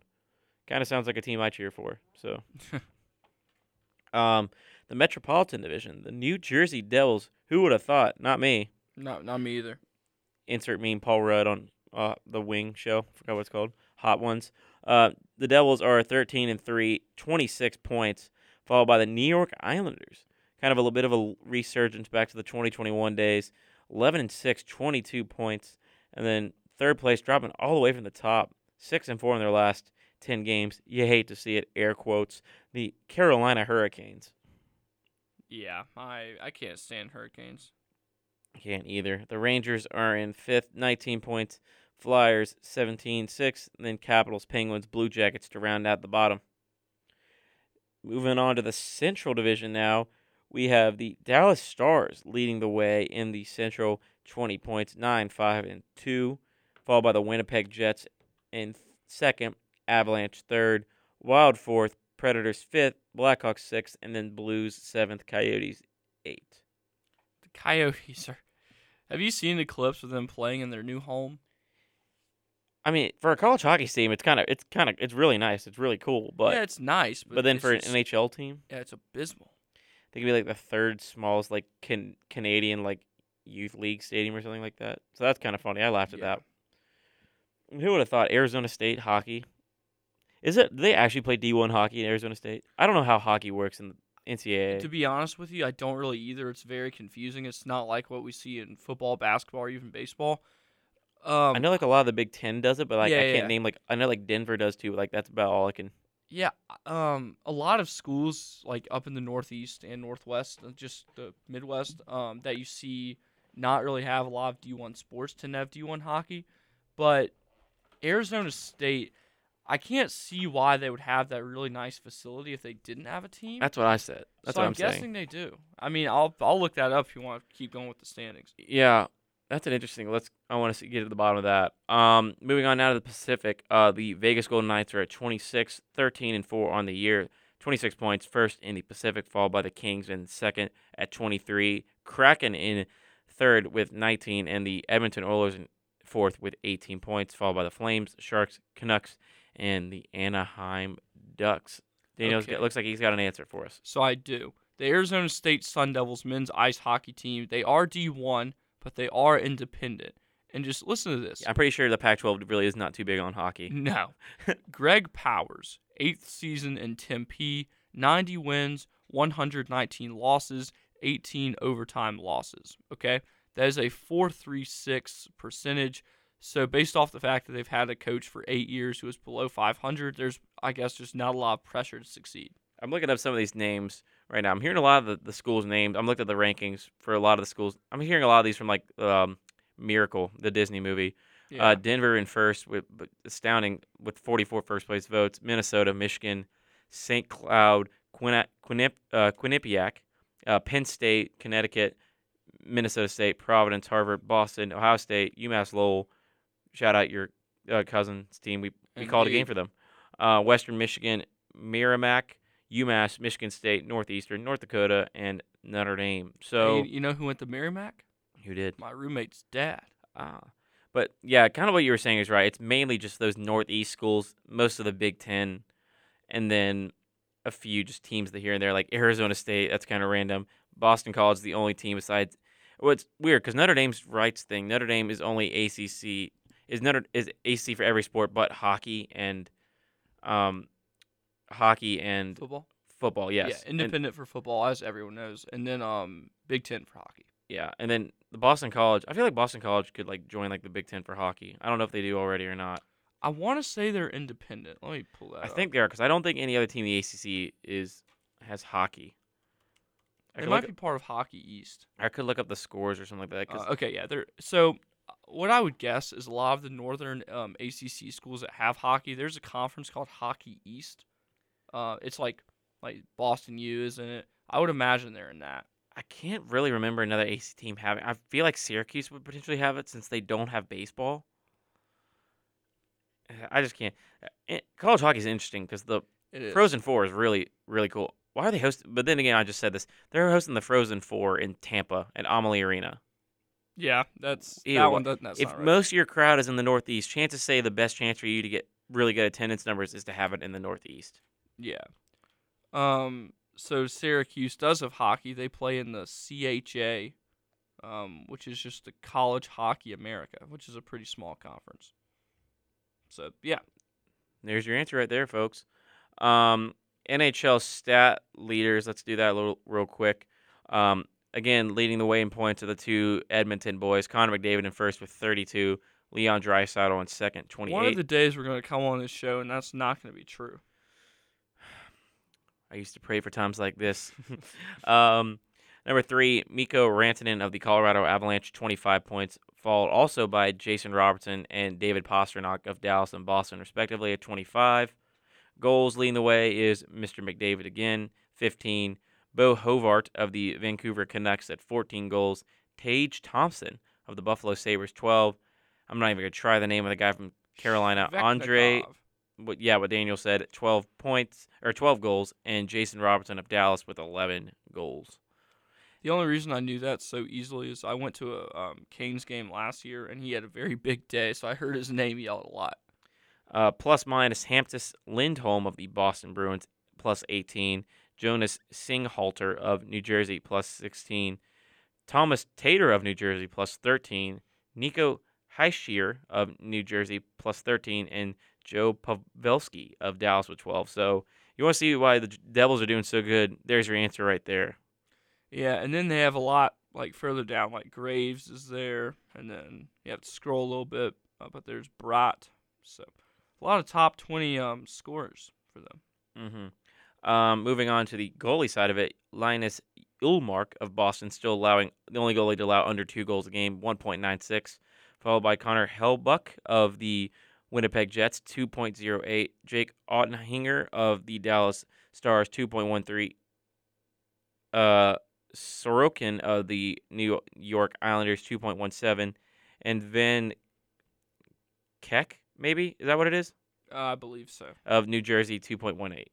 Uh, Ullmark is first in save percentage, 0.936, followed by some other names I don't want to mess up. And then Ullmark also with 11 wins, f- followed by Igor Shesterkin, 8, Logan Thompson, 8, Martin Jones, and Jordan Binnington, 7 as well. So your boy's doing a pretty good job in net, I'd say. He is, and I knew that Ullmark or um yeah Ullmark was the kind of uh, answer for the team in net going forward. Last year, when in the first two games of the uh, playoffs against Carolina, that I love Jeremy Swayman, but he was just getting he was getting massacred in net.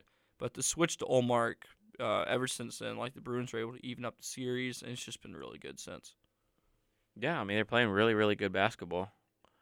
Um, You Or- hockey? I'm sorry, I looked up the Furman. I looked up Furman and Penn State are playing right now, and I like Furman as I said on the show, so I was checking that. So my apologies for that. But then again, going back to some of the hockey standings, I mean, I mean we dog on them a little bit, but the collapse of Carolina this last like two two and a half weeks is just I didn't really see that coming because they were playing some good teams and beating them by a decent margin. Like, what is going on in Carolina?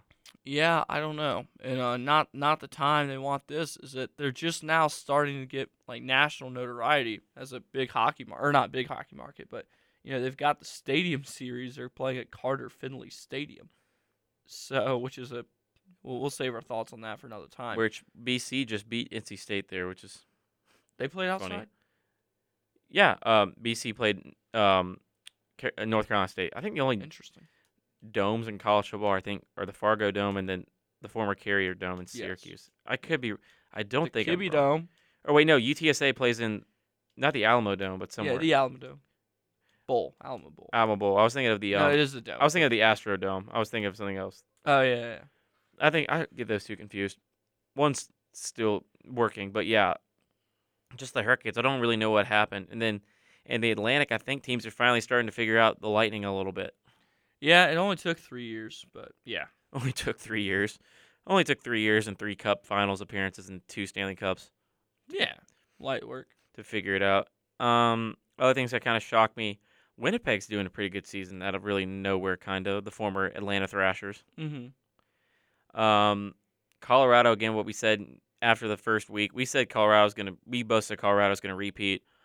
Um, the goaltending still seems to be kind of a little bit of a problem. They're scoring a lot, but then they have some injuries. I think, um, not Makar's injury. I think MacKinnon Mm-hmm. or Landeskog is hurt. I'm pretty sure one of those two. And then, I mean, the Blues have not been playing good. They've been playing better as of recently. They've they've won their last four games, and the Blackhawks are kind of returning to form as we thought. But then shout out to the Kraken, man. Dude, the Kraken like actually look good. Uh, at first, I thought it was just kind of some like beginners or not beginners luck, but just some early season luck kind of thing. But they're like actually putting together a pretty good product on the ice. Indeed, yeah, I agree with that. But that is going to do it for our NHL top. When we come back, something new to this show, something we're probably not going to do a lot this coming up, but it's time for a little bit of soccer. The World Cup is coming up. It starts this Sunday. Don't go anywhere. You're listening to the Eagles Nest on Weagle 91.1 FM. And welcome back into the Eagles Nest, everybody. I'm Griggs Blankenburg. Once again, alongside me, as always, Mr. Daniel Locke. We so far we've talked about every sport under the sun, and we're about to complete that today because we are about to talk about the FIFA World Cup. That's right, folks. The World Cup is in the middle of November. That's correct. The World Cup is being played in Qatar 2022. Usually the World Cup's in the summer, but due to the high temperatures in Qatar, they're playing in the World Cup in the winter, which is still very weird. Yeah, and Ethan and I were kind of talking about this on our drive to Atlanta last night. Like it being in November, a lot of stars aren't playing. A lot of stars aren't playing just because of the injury they have to suffer in their club schedules. Notable names missing. A lot of the um, Paul Pogba's not playing for France. trying to think of some other. Um, there's a chance Sadio Mane couldn't play for Senegal, but he can play now. Um, uh, Kanté for France. France has been hit hard with the injury bug. Uh, Reece James for England. Just a lot of just different stars not being able to play due to injury because they have to play. I mean, Manchester United played a game on Sunday, and the first World Cup game is next this Sunday as well. But let's talk about a little bit of let's talk a little footy with the lads. Eh, not eh. Eh. That's that's, That's Canadian. uh, Qatar is has the first game of the World Cup playing against Ecuador. World Cup kicks off on FS1 10 a.m. Central Time this week. So there's gonna be a lot of early games coming up for this World Cup. So if people want to watch, just be prepared for that because Argentina versus Saudi Arabia is at 4 a.m. in the morning, Central Standard Time. 4 a.m. Yeah, man, it's Qatar. That's true. So be waking up really early. I don't think I'm gonna be able to do what I've done the past World Cups, at least watch a minute of each match. But that'd be kind of tough. But going into this World Cup, some of the groups, let's get you a little bit up to date with some of them. So if you're not too familiar with soccer uh, in the World Cup, here's how it works. There are 32 teams, I believe.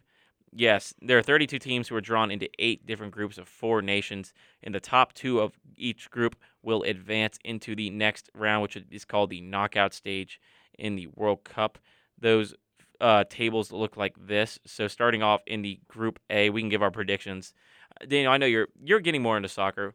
Yeah, I've taken big strides this year. I'm a very big uh, Premier League guy now. Yes, we're gonna get through these, and then we're gonna talk about our each in each group Which, what we real think. quick, if I may, if Mhm. you're an American and you want to get into soccer, go beyond the MLS. That was my problem for a very long time. Watch the Premier League. Griggs, back to you. Yes, if you want to watch quality soccer, watch the Premier League. MLS is getting there to some extent, but not to the point where it's the Premier It's League. not it never will. No, it's definitely not.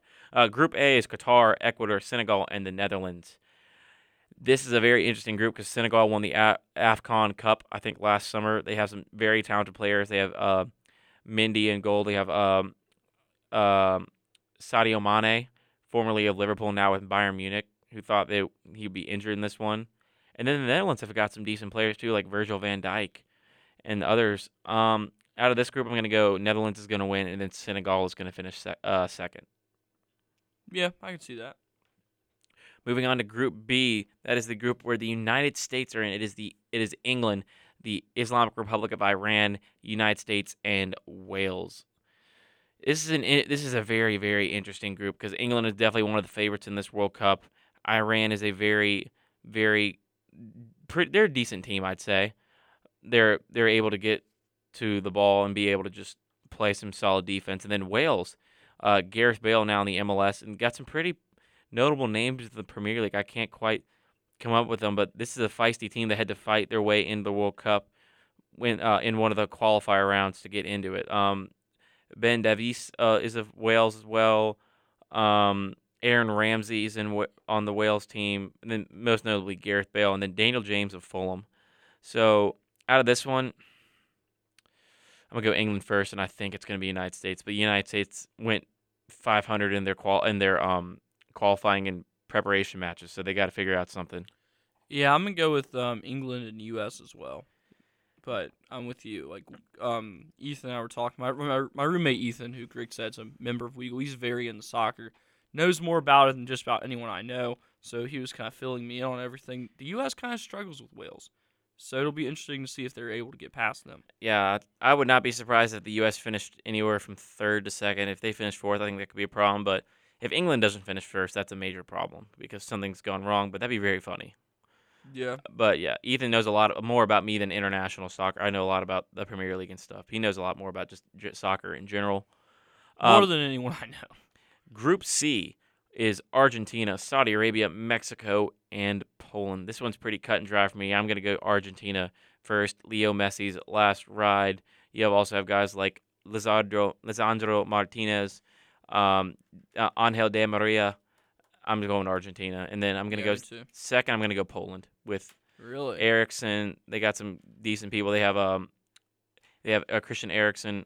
Or no, that's Denmark. Uh, no, they have Lewandowski. Uh, Poland's got Lewandowski. I'm going Poland second I'm gonna go can't. Mexico second. I just Mexico's attack just struggles a little bit, and then Ochoa is getting really old for a goalkeeper. But I would not be surprised if Mexico finished second. I don't. I doubt Saudi Arabia moves out.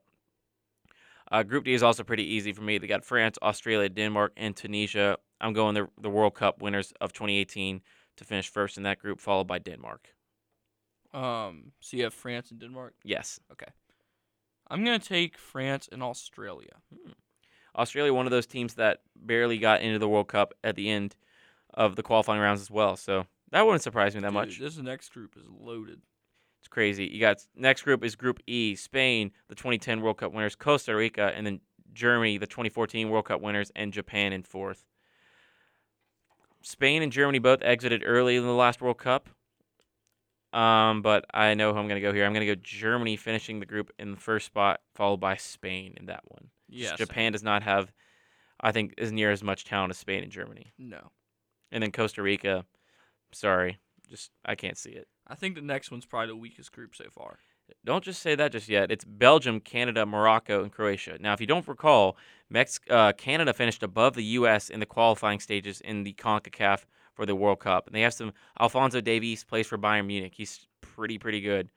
Um, but yeah, Belgium, I think is stacked. They have Lloris of um, Real Madrid, uh, they have uh, Kevin De Bruyne of uh, uh, Manchester City, and they also have Lukaku. So out of this group, I'm gonna go Belgium in first, and then second it's between Canada and Croatia. I'm gonna go Canada just because of the dominance they showed in the Concacaf qualifying. I just, but it wouldn't surprise me. Ivan Perisic and Luka Modric. That could be a very, very interesting group right there. But yeah, I'm gonna go with um, Belgium and Canada. Yeah. But don't be surprised. I wouldn't be surprised if all Croatia finished anywhere from first to fourth because Croatia, people forget, finished second in the World Cup in 2018. Mm-hmm. But so yeah, I, honestly, one through Belgium, Canada, Croatia could be flipped anywhere of one through three. But then, sorry, Morocco, it's not you, it's them. Uh, last couple of groups, the World Cup favorite is Brazil, to, and as long as well we have in this group Serbia, Switzerland, and Cameroon. Pretty simple for me, Brazil, and I'm going Serbia. Yeah. Same. Uh, and finally, Group H, we have Portugal, Cristiano Ronaldo's last ride for the Portuguese side in the World Cup. Ghana, Uruguay, and South Korea. This is a very, very interesting group. I think Portugal's going to come out on top. But then Uruguay and South Korea, I mean, South Korea's got uh, Sonny, who your roommate Ethan's probably really familiar with, Mhm. being he's a Tottenham Tottenham lad. And Uruguay barely got in, but I don't know. I just think Uruguay's got that power. They still have Luis Suarez, so I'm gonna go Portugal and Uruguay. I'm gonna go with Portugal and South Korea in an upset. Mm, I could definitely see that happening. South Korea's got it. If South Korea can get it clicking with Sunny, I think that's a very, very likely chance to happen Yeah. So why don't we just go through kind of schedule real quick? Um, when for the U.S. yeah, when and uh, where people can watch them play.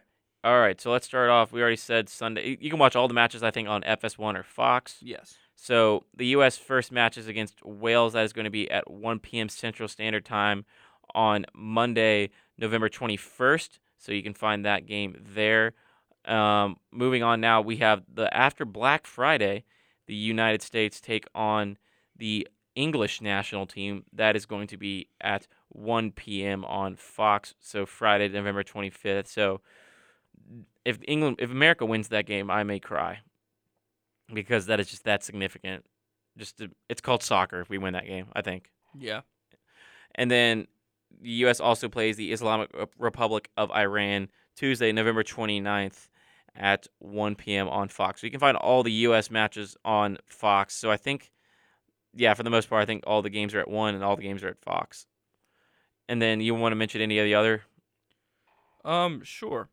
So, I'm gonna Spain and Germany on um Sunday the 27th. That's gonna be a good game. That is going to be a very, that is definitely one of the best games, I think. Argentina and Mexico. Sorry, I'm kind of moving backwards. This No, no, you're good. Saturday. I don't think this is going to get much viewership in this region of the country just based off what's an hour and a half after Argentina versus who? Mexico on Saturday. I'll watch that game. I don't think a lot of Auburn fans will. So one, I can watch the first half. Sure. Yeah. That yeah, that's actually right. I think I watched the first half of that one. Then France Denmark also on that same day. That's a very interesting game. I I'm gonna watch that one. And then you said as well Sunday the 27th, Spain versus Germany, very good. And then Croatia Canada. That could be a very impactful game down the stretch. Um, other ones Portugal versus Uruguay. I think that could be very good. That's on Monday at 1 p.m. on Fox. Um, I'm gonna have to skip some classes for these games, just because I like soccer that much. Um, the 29th, Ecuador versus Senegal at 9 a.m. I'm gonna watch that one. Iran versus the United States, we said 1 p.m. on Fox, and then Wales England is also at 1 p.m. So I don't know if you know this, Daniel. So the last day of the World Cup, so teams don't like try to know the results. They don't like, okay, we're gonna rest all these players because we already know our fate. They play the games at the same time. So like you can't have like people sitting players, teams just like, okay, so they just did this. All we need to do is this. They just have to go into the mindset, okay, we got to win this game, which it should be for all games. But Yeah. I can understand if they played at separate times and like you want to rest your best players. Yeah, sort of like how in, in uh, baseball on the last day of the year everyone plays at the same time. hmm I think the NFL's getting towards that. Yeah. a little bit too. Um, other matches I'm seeing, uh, Poland Argentina I think could be very very good. That's 1 p.m. on Wednesday the 30th. And then last day, uh, Japan Spain, as Daniel said, I think that could be an interesting one, as well as Croatia Belgium at 9 a.m.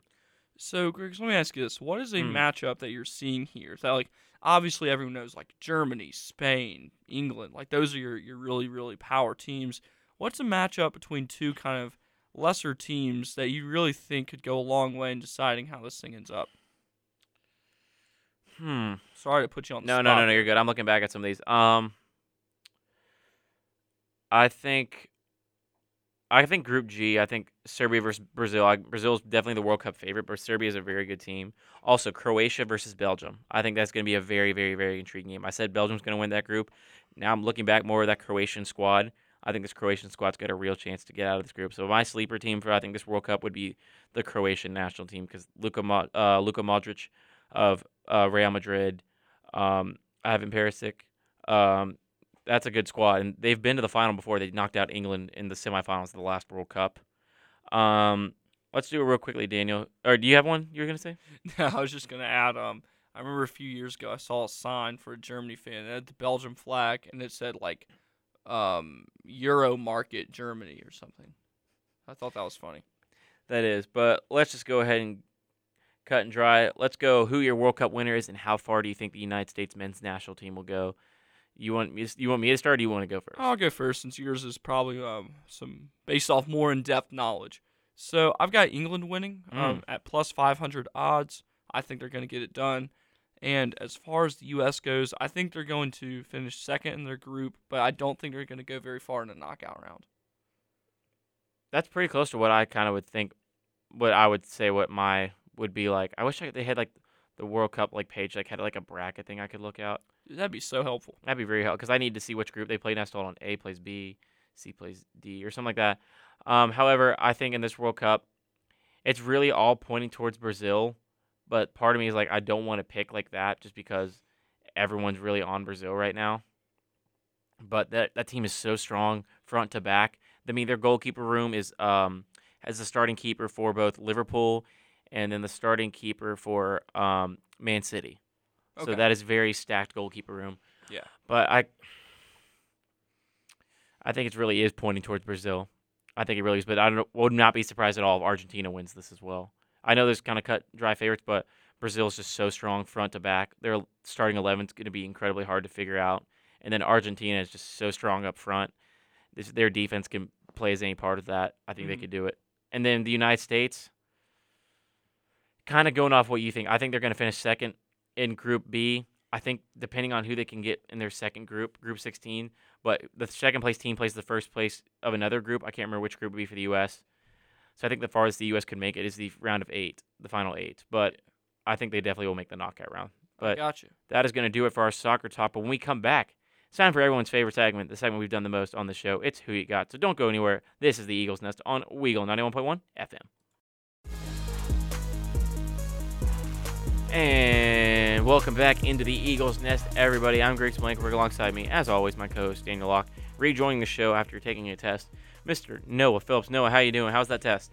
I'm doing great. Uh, fun fact for you: South Korea does not play uh, pay a duty on walking sticks imported into the U.S. Speaking of uh, other countries besides the U.S., who do you have for your World Cup selection as you just came back in, being a big soccer guy yourself? Um, I think they should let the New England Revolution Mm, compete in the World Cup, but I, am going to go with America. I feel the same way about you about New England Revolution. But yes, let's get into who you got now. Both me and Daniel last week went five and five, so the records are now standing at Daniel 68 and 52. I am at 63 and 57, so anything can happen really in this. But let's just go ahead and get right into it. College football. Let's start off the Oklahoma State Cowboys travel to the Oklahoma Sooners for one of the last editions of Bedlam. That is a Saturday, I think it's 6 p.m. on ABC. Mr. Locke, who you got? Uh, you hate to see it go, but you love to watch it leave. Um, Oklahoma State. I'm going with them. Noah? Uh, go Cap Oaks. I'm going to go the Oklahoma State Cowboys as well. I'm gonna go Oklahoma here because Bedlam gets crazy, man. Anything can happen in Bedlam. Yeah. When that sky turns neon black, Yeah. it can it can do anything. So I'm gonna go Oklahoma. I think they they'll finish the year going six and six, seven and five. Uh, moving on now down to Kentucky, where the NC State Wolfpack will take on the Louisville Cardinals. Daniel, who you got? Shoot, man. Um, God, this is one of those. It's hard to pick. I'm gonna go NC State just because I still don't trust Louisville, but I would not be shocked if I was wrong. I'm going with Louisville. I'm gonna go with Louisville as well. Louisville's won some key matchups this year at home, and NC State. If NC State struggled and then lost to Boston College, going on the road to Louisville, especially if Louisville wears the black helmets, they wear the all black uniforms. It's wraps. Louisville wins. I got Louisville in that one. Traveling down to the Rose Bowl, where hopefully it'll be at least 50% capacity, the USC Trojans take on the UCLA Bruins in a critical matchup for the Pac-12 title. UCLA can USC can clinch a spot in the title game with a win here. Daniel, who you got? Both of these teams are far improved this year, but I'm going to go with USC. Since it's taking place in the Rose Bowl, and since because it's a rivalry game, I think it will be over fifty percent capacity. I'm going to go with UCLA. I'm gonna go with UC, USC, just because they know they, they know what they have to do to get in to the playoff. They got to beat this team, and they got to beat Notre Dame next weekend, and then they have to win the Pac-12. So they have what's ahead of them. They know what's in front of them. So I think Lincoln Riley is a coach that can prepare them for that. For a coach who's been there before, he's been in the Rose Bowl before. He's lost a game in the Rose Bowl. People forget that. So it was kind of his revenge game. They lost to Georgia, one of the the, the best playoff semifinal game by a large margin, in my opinion. So I'm gonna go USC. Moving on to Eugene, where the Utah Utes travel to take on the Oregon Ducks. Oregon coming off a loss to Washington. This game could determine who goes to the U- uh, Pac-12 title game as well. Daniel, who you got? Give me Bo Nix. Give me the Ducks. Give me Oregon. Give me the Utes. I got a good feeling about them. I'm going the Utes as well, just off of what they did last year to Oregon. Granted, it's different. It was a different coach and a different offensive system, but just Utah, the ability they were able to destroy Oregon last year in two games, really. I'm going to go with the Utes. Moving on now to the NFL. First up, we have it Dallas Cowboys taking on the eight and one Minnesota Vikings. Daniel, you got Give me Kirk Cousins in non-prime time. Let's go Vikings. mm, Give me the Vikings. mm. I'm gonna go the Vikings as well. The Dang, fact around the horn. the fact that the the fact that the Cowboys are a point and a half favorite in this game to an eight and one Bills uh, Minnesota Vikings team that just beat the Bills. I've it's like that meme. What is he cooking when looking at Las Vegas? Yeah. Just because I don't. To Minnesota's at home too, which is crazy. Um, moving on now, Sunday night, Kansas City travels to SoFi Stadium to take on the Los Angeles Chargers. So it'll look like a home game for Kansas City. Daniel, who you got? Give me Kansas City, my guy. Yeah, the Chargers on the sheet. Oh my goodness. Oh shoot. Well, we're gonna stick with the. Sh- oh, that's embarrassing. Uh, I'm gonna stick with the Chargers since I put them on the sheet. But that is very, very embarrassing. You trust you trust in Justin Herbert? Sure. Noah? I'm going to trust in Justin Herbert. Give me the Chargers. Woohoo! I'm gonna go to the Kansas City Chiefs. Just Patrick Mahomes was incredible, and then the Chargers have just had very, very difficult injury luck the last couple weeks. So I'm gonna go with the Kansas City Chiefs. Going on to the Estadio Azteca in Mexico City, the Niners are playing the Arizona Cardinals. Daniel, who you got? Okay. Well, first of all, this just reminds me of my favorite Mexican restaurant in my hometown, Sol Azteca. So I'm gonna go with the 49ers. I guarantee you that Mexican restaurant has nothing on Ricky's Tacos. I'm going to go with the Arizona Cardinals. think they're due for a win. Yeah, I don't think the Call of Duty servers are that well near that stadium. So, and the Kyler Murray won't have his gaming set up. But, however, I am going to go the 49ers just because they play Colt McCoy again. You're here for one good Colt McCoy game a year, as I said earlier. This is the kind of journalism you get on the Eagles now. Exactly. You don't you don't you don't hear these called they give you the stats like, "Oh, no matter where Kyle goes, it's a Call of Duty thing." No, it's only when he's at home, people. I know the stats. Um, moving on now, we have one college basketball game this weekend. It's Kentucky versus Gonzaga in Spokane, Washington. Kentucky and Gonzaga both recently lost. Daniel, who you got? So this Kentucky team has to play in environments like Tennessee, Auburn. Um, you get the gist of it. Gonzaga has to go play, like you said earlier on the show, in front of 2,000 people. However, this is the neutral site game because Coach Cal did not want to play in front of the kennel, the Oh. 4,000 seat stadium. So this is like downtown Spokane. So Ooh, fancy. Okay, doesn't matter. Kentucky. I've never heard of Spokane in my life, and I hate Kentucky, so I'm going to go with Gonzaga. solid reasoning right there. Um, I'm going Kentucky because I think Gonzaga losing by 19 points to an actual Power Five opponent. When ta- when they're in talks to join the Big 12 with for a team that doesn't have FBS football, which I don't know how that would even work, but crazy things have happened. I'm gonna go with the Wildcats in this one. I think if Oscar Tshiebwe, Oscar Kentucky looked like they were gonna win that most of the game until Oscar Tshiebwe went out with out of went fouled out late in the first overtime. Yeah. Moving on now to the Plains. We have two games here on the Plains this weekend. First up, the Texas Southern, I think, what are they, Tigers? Uh, some sort of cat. Yeah. Take on the Auburn Tigers. We know that's the fact for the Tigers. Auburn, number 13 in the nation, hosting Texas Southern this Friday night. Daniel, who you got? Dub for Auburn. Give me t- no, I'm kidding. Give me Auburn. Well, Texas Southern does have one more national title in basketball than Auburn does. I am going to go with the Auburn Tigers in this one. I think if they have, they can do anything like they did offensively against Winthrop. I think they can do accomplish anything, especially with Wendell Green leading the way in the charge for that one. And then finally, this Saturday night, um, Saturday afternoon, not night, in Jordan Hare Stadium, the West Kentucky Hilltoppers take on the Auburn Tigers. This game will be on the SEC Network, I think, Uh, yeah. on at 3 p.m. Central on Saturday. Daniel, who you got? Auburn's gonna pull it out somehow, some way, I believe. So Auburn. Noah. Well, you know, my dad went to that college right before he came to Auburn, but I'm going to go with Auburn. I'm gonna go with Auburn as well. I think if they can have anything half of what the environment was on Saturday, I think they can beat the Hilltoppers. Just got to cover that pass defense. And then finally, real quick, we're not gonna be here next week. Iron Bowl. Any, Daniel, Uh, Bama. Noah. You know what? Why you got to be so negative? Give me the Auburn Tigers. You've got to be kidding me. Um, I'm gonna go Bama. I just it's been a great story for Cadillac Williams. I just Tuscaloosa, Bama, upset. This will probably be the last game a lot of those players will play, then opt out for Bama. So I expect the Tide to win that one. But that is going to do it for the Eagles Nest. Fortunately, we're going to be off next week, but don't worry. We're going to at least have one more show before we take a break for the month of December for winter break here at Auburn. So for Daniel Locke, our guest Noah Phillips today, I'm Griggs Blankenburg. This has been the Eagles Nest. Thank you for tuning in, and War Eagle.